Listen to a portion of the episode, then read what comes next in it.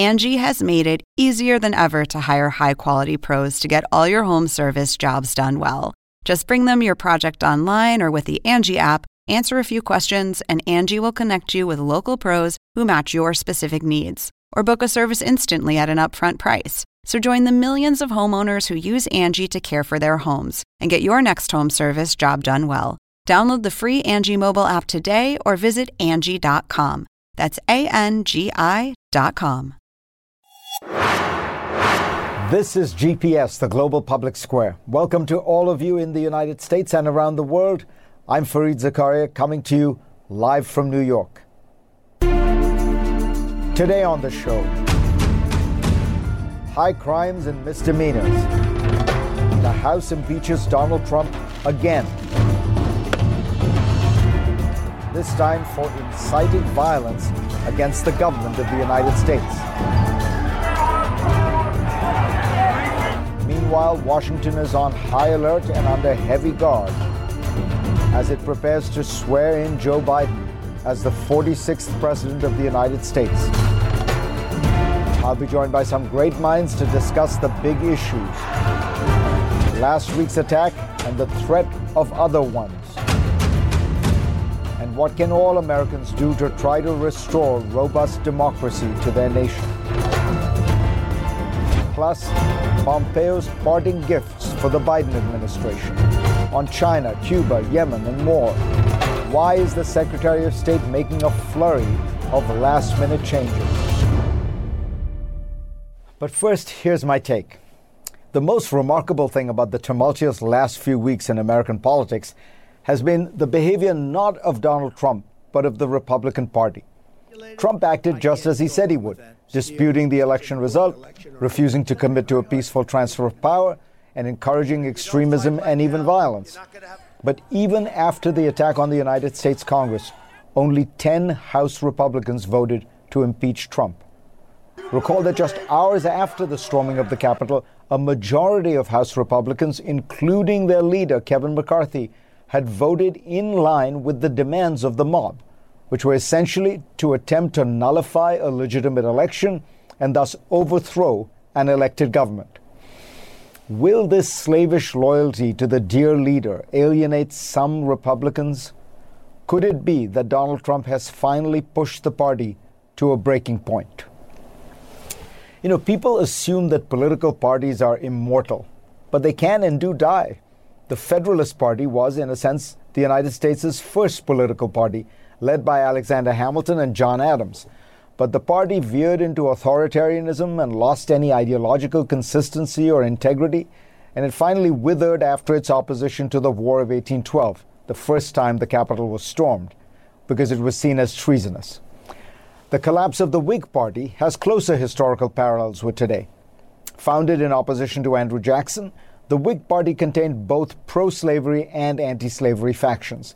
In 1848, it tried to paper over its divides by nominating a celebrity, a general, Zachary Taylor, a slaveholder who hadn't been involved in politics and was opposed by most of the Whig establishment.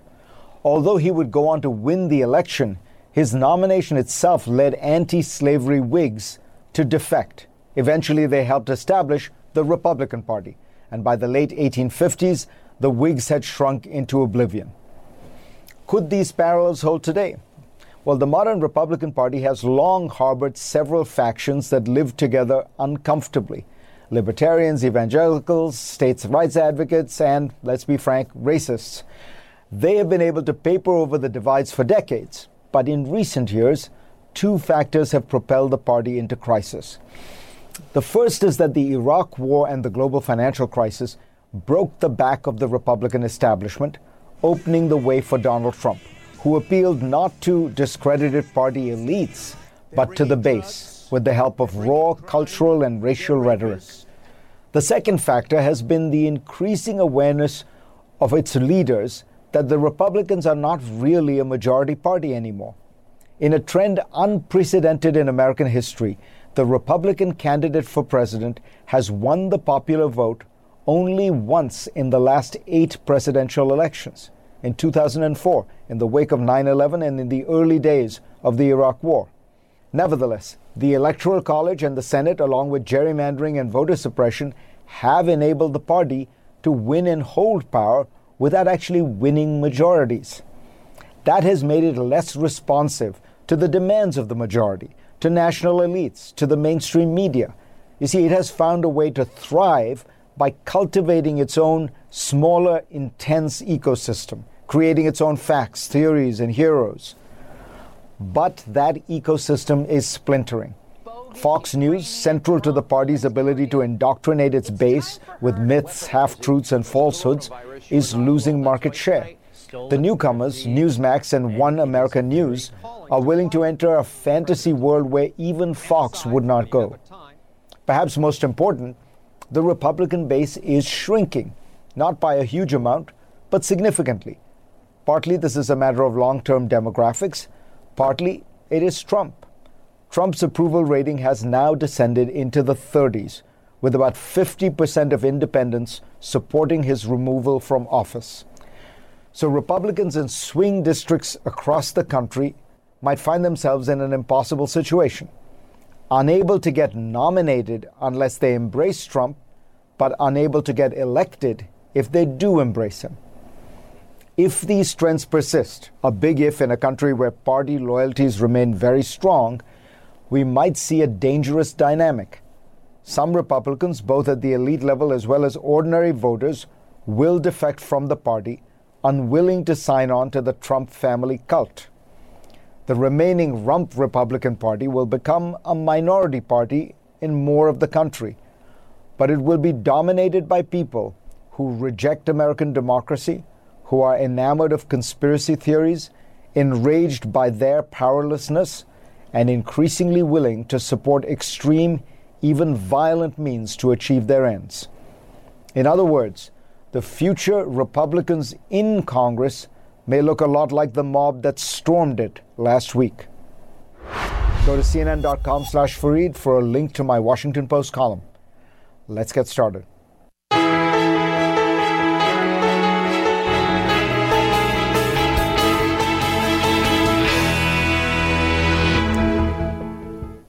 It's been 11 days since the attack on the Capitol shook Washington, the country, and the world. Since then, around 100 criminal cases related to the incident have been charged by the U.S. Attorney's Office in Washington, D.C., and dozens more in the D.C. Superior Court. And now Washington and state capitals around the nation have been turned into veritable fortresses in an attempt to thwart the next attack. Will it work? Joining me now is Jeh Johnson. During the Obama administration, he was Pentagon General Counsel and Secretary of Homeland Security. Welcome, Jeh. Let me start by asking you. Thank obviously, you. this was a failure. Um, the it was a failure to prevent um, a mob that uh, that attacked the Capitol. But where do you think that failure uh, that failure lay? Was it? I mean, we knew this was uh, this was coming. We knew that there were people, including the president, inciting the mob. That was all in plain view. What do you think broke down that allowed the breach of the barricades? Fareed, I don't believe it's complicated. It was a failure to see something that was in plain sight. We know how to provide ample security to prevent a breach of the Capitol. Uh, it's called an NSSE, National Special Security Event. The inauguration is an NSSE, the State of the Union, a UN General Assembly session uh, with heads of state in Manhattan, the presidential uh, conventions every four years. For three years, as DHS secretary, had the responsibility for the overall security of these events. Once something is considered an NSSE at that level, it's simply a matter of going through a checklist to make sure that the Secret Service, which is put in charge, works uh, in in coordination with the local law enforcement, the National Guard, FEMA, TSA, FBI, Homeland Security investigations. And once all of that is in place, it makes something like the U.S. Capitol grounds impenetrable from land, sea, and air. Uh, this was an obvious failure to anticipate that what was coming on January 6th required that type of security, that level of security. There will be all sorts of investigations and commissions and hearings, I'm sure, but it seems obvious at that at, at this point that this was a, a failure to anticipate the obvious. We saw it coming, as you pointed out. But do you think part of it was that the administration did not want to restrain this crowd or, or, or take those kind of actions? Well, it's due in large part to the fact that we, you know, as you know, uh, Fareed, over the last four years, we've had many actings in in critical positions. On January 6th, we had an acting Secretary of Homeland Security. We had an acting Attorney General. We had an acting Secretary of Defense. There are multiple positions in Homeland Security where an acting occupied the chair. They're focused on leaving, they're thinking about getting out. Uh, and on top of that, you have a sitting incumbent president who literally incited this mob. He encouraged them to come to Washington. He stoked them, he stoked the violence. And those two things in tandem very much contributed to the violence we saw two weeks ago. What do you make of this of this movement of this group of people? Obviously disparate elements, but what struck you as worrying and dangerous going forward? Because, as I say, the focus has to be now on continuing attacks and threats. Correct. Fareed, I, I, as a nation, we have to confront the reality that there exists in the dark shadows of our society a, a, a strand of America that is prone to violence, intolerance, racism. Uh, we, we've seen this now for decades that largely exist under a rock. When you have a president who is willing to peel that lid off, encourage this group to come out in the open, tell them they're special people, he loves them, then you see things like Charlottesville in 2017. You see the, the boiling over of this violence at the U.S. Capitol a week and a half ago. I, I have to say that of the many uh, horrible images we saw, of the violence, the injury to law enforcement and others, the one that, that I will never forget is the, is the Confederate flag being paraded through the, the U.S. Capitol. All during the Civil War, we never saw such a thing. Uh, but this is a permanent uh, phenomenon that I'm afraid is going to continue to exist. Uh, my hope is that we never again have a sitting president who is willing to encourage them to come out and stoke them to violence. When you were uh, the director of Homeland Security, were you seeing that this group, these groups, had become a much uh, greater threat. The, the, statistics bear this out. Yes. Uh, much more violence yes. than any kind of Islamic or international terror. Yes, that's where we are now in our domestic security situation. Uh, in the last several administrations post 9 11, we were obviously focused on foreign inspired, foreign directed acts of terrorism here on the homeland, but that's evolved. And this has been tracked by numerous organizations like the Anti Defamation League, the principal terrorist threat now to our country is domestic based, uh, domestic inspired violence, extremism uh, that we saw vividly at the U.S. Capitol week before last. That's where we are. It requires uh, a, a, very different type of, of focus. I fear that my old department, Homeland Security, is now outdated in its in its structure, which was meant to deal with extraterritorial threats by securing the borders, land, sea, and air. This requires a whole new, different approach from, from law enforcement and Homeland Security. Stay with us. Stay with uh, Secretary Johnson. When we come back, we'll talk about how the nation can move forward. What about the conviction of this impeachment charge?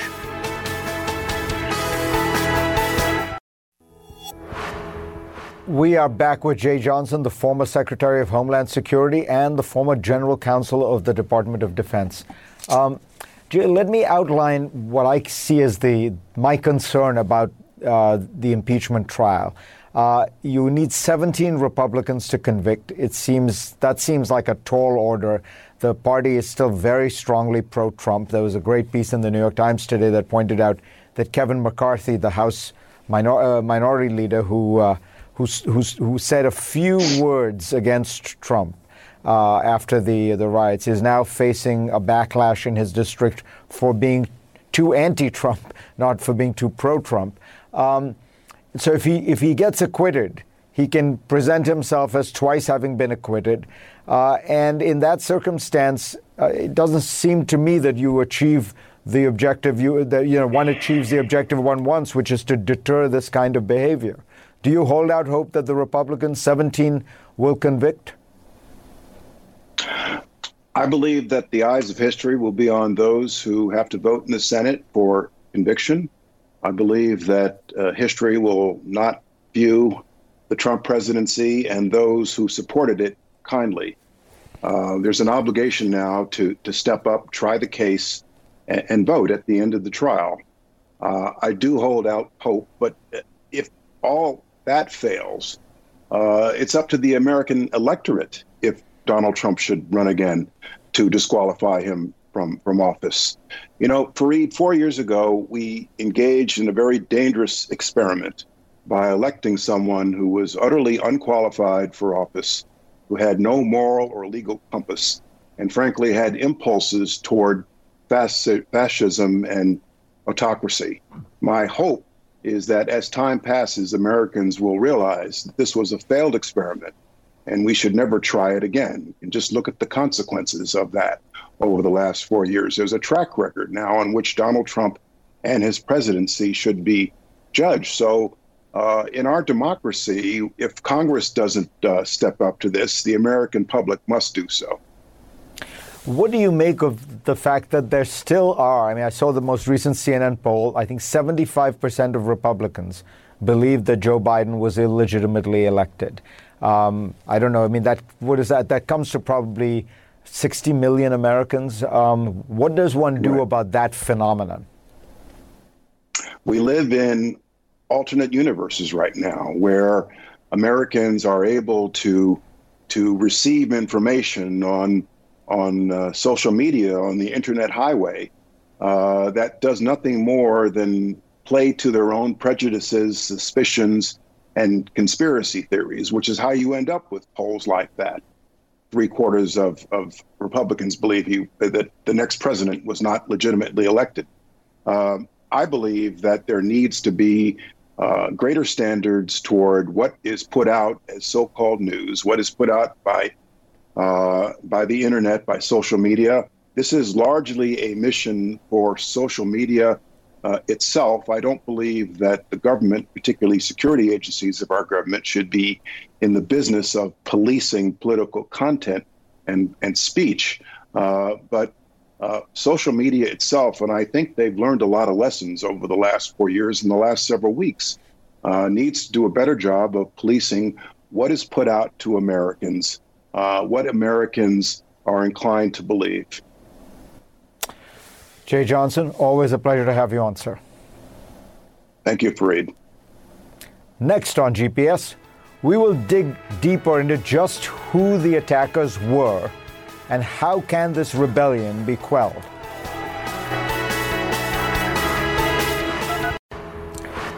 There is the now infamous man with the horns and the face paint, the one carrying the Confederate flag, and another one seemingly stealing a lectern. We have many snapshots of the mob that invaded the Capitol on the 6th. I'm curious about the bigger, deeper picture. How much of this was about Trump and Trumpism? How much about other causes like white supremacy? To help me understand it all, I want to bring in Cynthia Miller Idriss. She is the director of the Polarization and Extremism Research and Innovation Lab at American University and the author of Hate in the Homeland The New Global Far Right. Welcome, Cynthia. Let me ask you you know, to start by giving us a sense who are these people? Is it is it fair? Is there a core here that is motivated in one direction, or is this just a completely motley uh, group of disparate uh, radicals?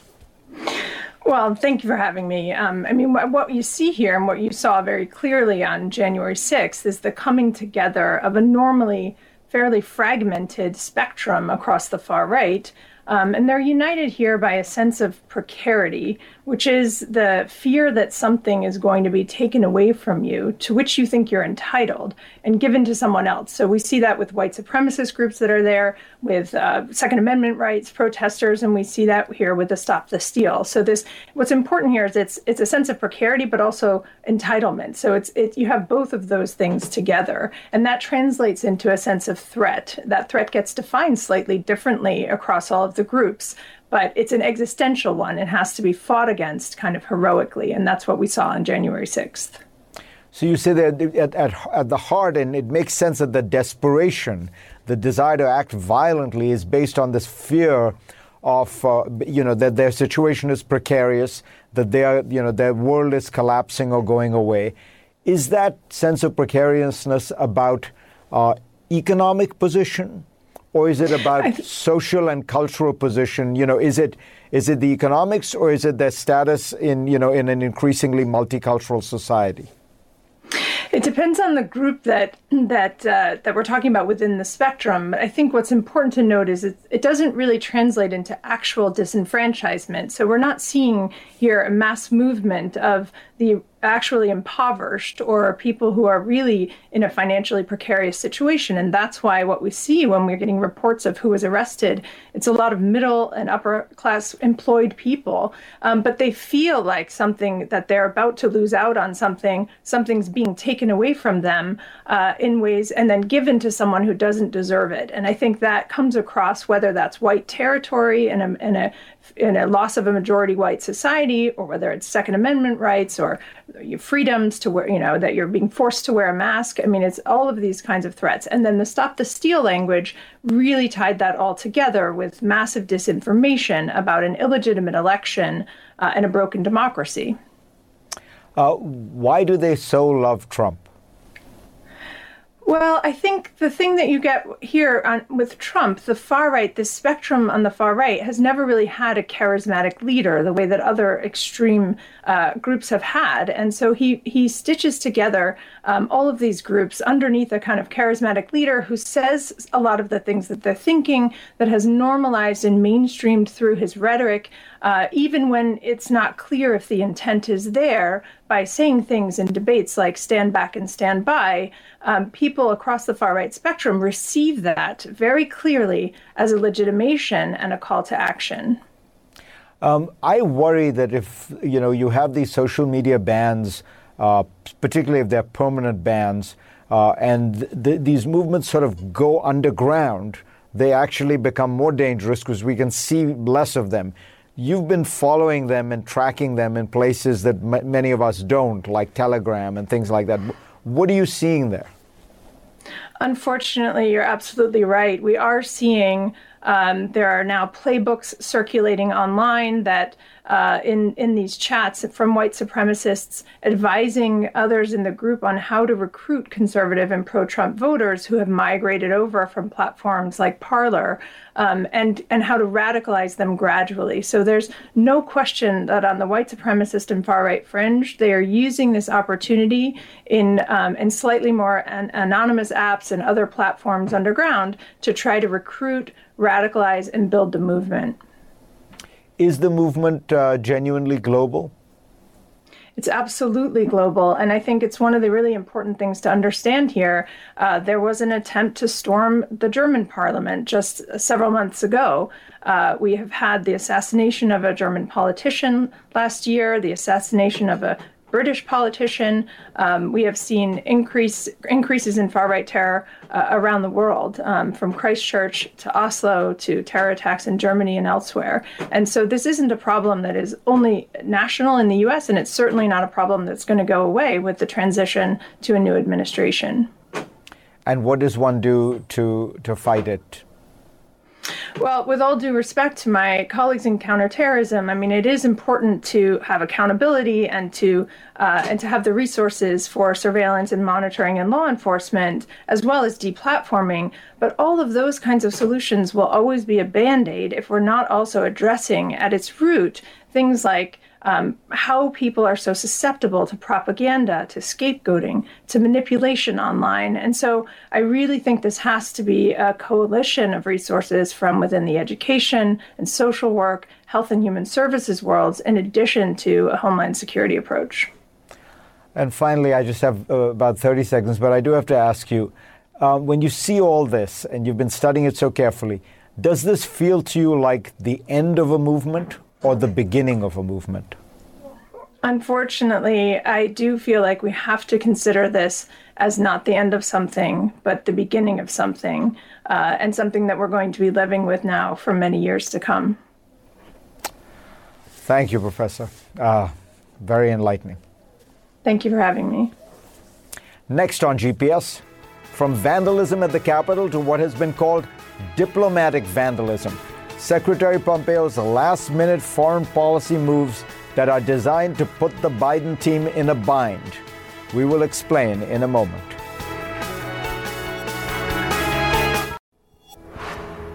Secretary Pompeo spent the better part of the week making big pronouncements and bigger moves on the world stage. He said that Al Qaeda's new home base is in Iran. He labeled Cuba a state sponsor of terror and the Houthis in Yemen a foreign terrorist organization. And he reversed decades of U.S. policy by allowing American officials to have unrestricted contacts with their counterparts in Taiwan. Why did he do all of this just days before the end of his tenure? Let me bring in CNN Global Affairs analyst and New Yorker staff writer Susan Glasser to help us get to the bottom of this. Welcome, Susan. So, first, I want to ask you whether you share my, my sense this is completely unprecedented. I cannot think of an outgoing Secretary of State or an outgoing administration that has tried to make all these moves that will have no, they're in no way going to be able to implement any of this really. It's all designed to box in the incoming administration. Have you ever seen anything like this before? No, absolutely, Fareed. This is really uh, it, it's it's a remarkable end uh, to perhaps the most disruptive and undiplomatic tenure of of any Secretary of State uh, in our lifetimes. It's it's really impossible, in fact, to think of any precedent. And it all it all goes to I think understanding that Mike Pompeo is perhaps the most hyper political creature ever to serve uh, as Secretary of State. He comes out of uh, the sort of flame throwing House Republican conference. We've seen uh, what that uh, those House Republicans are like in terms of their almost fanatical Trumpism, and this seems to be basically an extremely politicized end to a very unsuccessful tenure as Secretary of State. And it has real costs on the ground. So let me uh, let me uh, ask you to just run through uh, some of them here the, the designation of the Houthis as a terrorist organization. It was that uh, uh, designation that led David Miliband to describe this as diplomatic vandalism. Miliband being the former British Foreign Secretary who now heads the International Rescue Committee, a humanitarian organization that is trying to save lives there. And he argues that by designating one side in this very complicated war as terrorists, you are going to have thousands and thousands of lives lost, if not more. Well, that's right. So you see humanitarians warning about the actual costs on the ground of what appears to be essentially posturing by the Secretary of State. The other way to look at this, right, is that it's it's an example, an extreme example of how the U.S. has in effect outsourced uh, a, lot of its foreign policy in the Middle East to two of its partners, the Saudis on the one hand, uh, who have been fighting uh, uh in Yemen against the Houthi rebels uh, for the last for the entire length, actually, of uh, the Trump pre- presidency, unsuccessfully. I should note that Mike Pompeo has done nothing whatsoever to stop this conflict. Uh, and so you have it as an example, I think, of how the U.S. has sort of abdicated leadership in the region. And, you know, there's real cost to this. He's also seeking to impose political costs, of course, on the incoming and Biden administration. If they seek to reverse this, if they reverse the Cuba designation, that they're somehow going to be in league with terrorists. You can just imagine, you know, the campaign commercials that, that Mike Pompeo is cutting in his mind. Right. So if you look at the Cuba uh, and the Iran ones, they seem both entirely of that of that nature. You know, he's designating Cuba uh, as a state sponsor of terror. Uh, you know, it, it, falls on the Biden administration to awkwardly have to, uh, you know, un- undo that designation. And he's saying Al Qaeda now has this new base in Iran, which seems to me, from everything I've seen, a, a huge stretch of Al Qaeda, of course, being a radical Sunni organization, Iran being a Shia state. Um, but both of them are, would be very awkward politically to undo, right?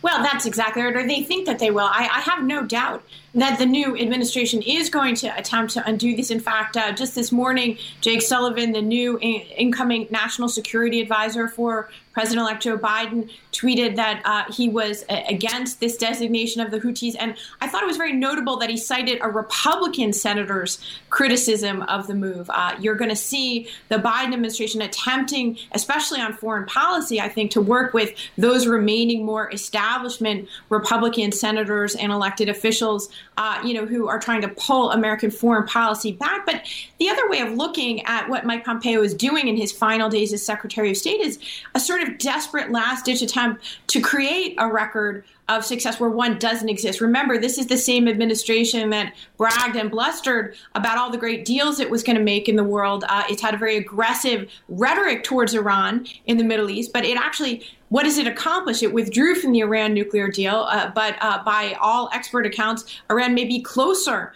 to having a, a, a viable nuclear weapons program as a result of that. Uh, the regime, they wanted it to fall. It's uh, pressured by sanctions, but still standing. So I think that's a way to distract as well from what their actual record is. Uh, the, the most politically difficult one of all these is probably the one relating to China and Taiwan. Uh, and it falls exactly into the, the, the, the, pattern you describe because it is pure symbolism. It's not as though there is any accomplishment. Uh, but Michael Pompeo can say he opened the door to contacts with Taiwan in a way that uh, no previous administration did. And again, hard for the Biden people to reverse that because you can, as you put it very well, you can imagine Mike Pompeo and his political action committee cutting the campaign ad that will then uh, go viral on Twitter. Yeah, there's nothing that's been more, uh, I would say, central to Pompeo's rhetoric, especially in this last year, than a sort of very aggressive anti China rhetoric and posturing. He continues uh, to use the label of the Wuhan virus to blame China, uh, along with Donald Trump. Uh, and you see, you know, a, a sort of an entire diplomacy constructed around negative rhetoric, essentially. Uh, they don't have much of a record to speak of. And I think that what you're going to see from the Biden team uh, is an approach that's much more uh, resurrecting the alliances that Pompeo has done so much to explode, especially on China. I think you want you're going to see the Biden team wanting to work with the Europeans uh, on uh, standing up more to China, and that's a huge contrast to Pompeo's very unilateralist approach. In fact, Pompeo wanted to have a final trip in office to Brussels. He essentially, uh, this is amazing. The American Secretary of State was not welcome in Brussels, he had to cancel uh, the trip rather than face the embarrassment of not being met with by many of our key partners. So I think that's the, the short term pivot, certainly, that you're going to see by the Biden team. Um, I, I, think it is an interesting test of the Biden administration as to whether they will have the courage to do what they regard as diplomatically and substantively the right thing to do. Before you go, Susan, I want to ask you one thing about about Russia. The, the one thing that Pompeo has not dealt with is the most the largest hack uh, of American uh, you know security uh, networks uh, in history by Russia. Um, Russia also faces a particularly interesting moment tomorrow, right? Well, that's right. Actually, right now, as we're speaking, this this great drama is unfolding, and Alexei Navalny, perhaps the leading uh, dissident of the Putin era. Remember, he was poisoned. He nearly died. He had to go to Germany uh, to seek treatment. They saved his life. Remarkable work of detective work has, uh, you know, really pinned this work down to FSB agents uh, acting at the behest of the Kremlin. He's on an airplane right now, surrounded by media, flying back to Moscow. No one knows whether he'll be arrested or not. Such a contrast to here in the United States in a way, right? You have this, uh, you know, here I am in the Capitol, uh, surrounded by uh, 20,000 National Guard having to secure the Capitol against uh, right wing pro Trump nationalists in Moscow. You have this brave dissident flying back. They've closed down Vnukovo Airport, surrounded it with police vans. So it's a real confrontation there between a democracy activist and the government. But to your point quickly about Pompeo, you, you know, know, on the very. Uh, uh, unfortunately, Susan, I'm so sorry, but I gotta, I gotta let you go.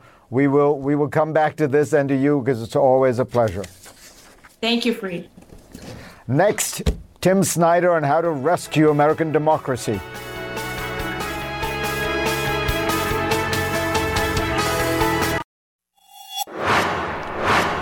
The Washington Post has tallied 30,000 false or misleading claims coming from Donald Trump in his four years in the Oval Office. He will go down in history as many things, but one moniker is certain. He is the post truth president. And as my next guest says, post truth is pre fascism. So the question confronting America as it prepares to inaugurate Joe Biden is how does the entire nation, not just the White House, get back to honesty and the rule of law, trust in elections, and every other marker of a healthy democracy? Tim Snyder is a history professor at Yale, a scholar of the Holocaust, and one of the world's foremost experts on authoritarianism. If you haven't read his book on tyranny, now is the time to do so. Welcome, Tim. I want to start by asking you to explain that, that wonderful line in your book post truth is pre fascism. What do you mean? By, by post truth, I mean the turn in our culture, which has gone all too far, where we just accept that there's only opinion and there isn't truth. You have your views, I have my views, we, we, we look at each other and we, and we walk away. The problem with that is that that allows politicians, and we've just seen this happen, tell ever bigger lies until those lies become violent. At the same time, we're in a post truth culture because we've let the sources of facts go away. Facts don't arise by themselves. You need work, you need investment, and above all, you need local news and local reporters. We've been letting that die for the last 10 or 20 years. We have to, we have to restore that. When people don't believe in truth and there are no facts to be had, what happens next is that we, we fall back on belief. Uh, there's a vacuum that's filled by spectacle. Politicians emerge who are wealthy or charismatic, and they fill that vacuum, they fill that void with a myth, with a story, with their own personality. And that's when you start moving towards fascism. Uh, so, wouldn't it be fair to say that um, perhaps the most disturbing and the long term dangerous thing that has happened in the last two or three weeks may not even be the attack on the Capitol. It is this widely held conspiracy theory that the election was stolen that seems um, it, it seems difficult to dispute it to, to its to the people who believe it despite the fact that you've had audit after audit recount after recount 60 court cases where the courts all ruled uh, against the Trump administration that seems to me to be you know the most pernicious part of what we are living with now I, I think one of the ways it's pernicious is that the two events are directly connected. What, what happened in November is that Mr. Trump moved from being someone who continuously told lies to being someone who told a big lie. Uh, the claim that he won the election is a big lie. It's not just false, as you say, it's self contradictory. How could there have been fraud against him when there wasn't fraud against other Republicans? It's also a big lie in that it reaches into the dark parts of American history because he's, what he's really saying is if we didn't if we didn't count those black votes, then then I would have won. And so the thing about a big lie is that it brings you in. If you believe it, then you feel like everyone else is against you because the facts are against you and a lot of other people are against you. And if you really believe the big lie, it demands action. And once you take action for the big lie, like for example, you storm the Capitol, of course you're going to believe it even more. Now you're committed to it. So we have to recognize this for what it is. It's a big lie, and we have to and we have to try to break it in the ways that you can break big lies, which is people of responsibility telling the truth and people who tell big lies that lead to violence being forced to take responsibility and accountability. You talk, uh, as I recall in your book, about how even if you if you support the rule of law, if you believe in constitutional democracy, don't just say it figure out a way to find take one piece of it, one institution, mm-hmm. one one judge, one court, and support people if they're trying to do the right thing. Yeah, thank you for remembering that. I mean, that's I think lesson two in on tyranny, and the idea is that we can't do everything, that we can do something. You know, we the, the passive position is to say, as too many of us have said, the institutions are going to hold, the institutions are going to protect us. The active democratic thing to do is to say, hold on, those institutions need us. In fact, those institutions can't be better than we are ourselves. And so you choose one. It could be a newspaper that you that you pay your subscription for. It could be a labor union that you join. It could be it could be a court that you pay attention to. If you are a lawyer a doctor, you can try to inject some ethics into your professional organizations and, and hold your colleagues accountable. Everyone everyone can do something besides vote and tell the truth. We can all affirm we can all we can all affirm these institutions. And if and if we do that, that's actually what democracy looks like. Democracy isn't just about rising and falling or dramatic things that happen in Washington D.C. It's about a it's about a kind of forward commitment from us both to truth and to engagement. Facts first, truth first. Tim Snyder, always a pleasure. Thank you. Pleasure was mine. And thanks to all of you for being part of my program this week. I will see you next week. I'm Dr. Sanjay Gupta, host of the Chasing Life podcast. In honor of our 10th season, we want to hear from you. Leave us a message at 470 396 0832 and tell us how you chase life. It could be used on an upcoming episode.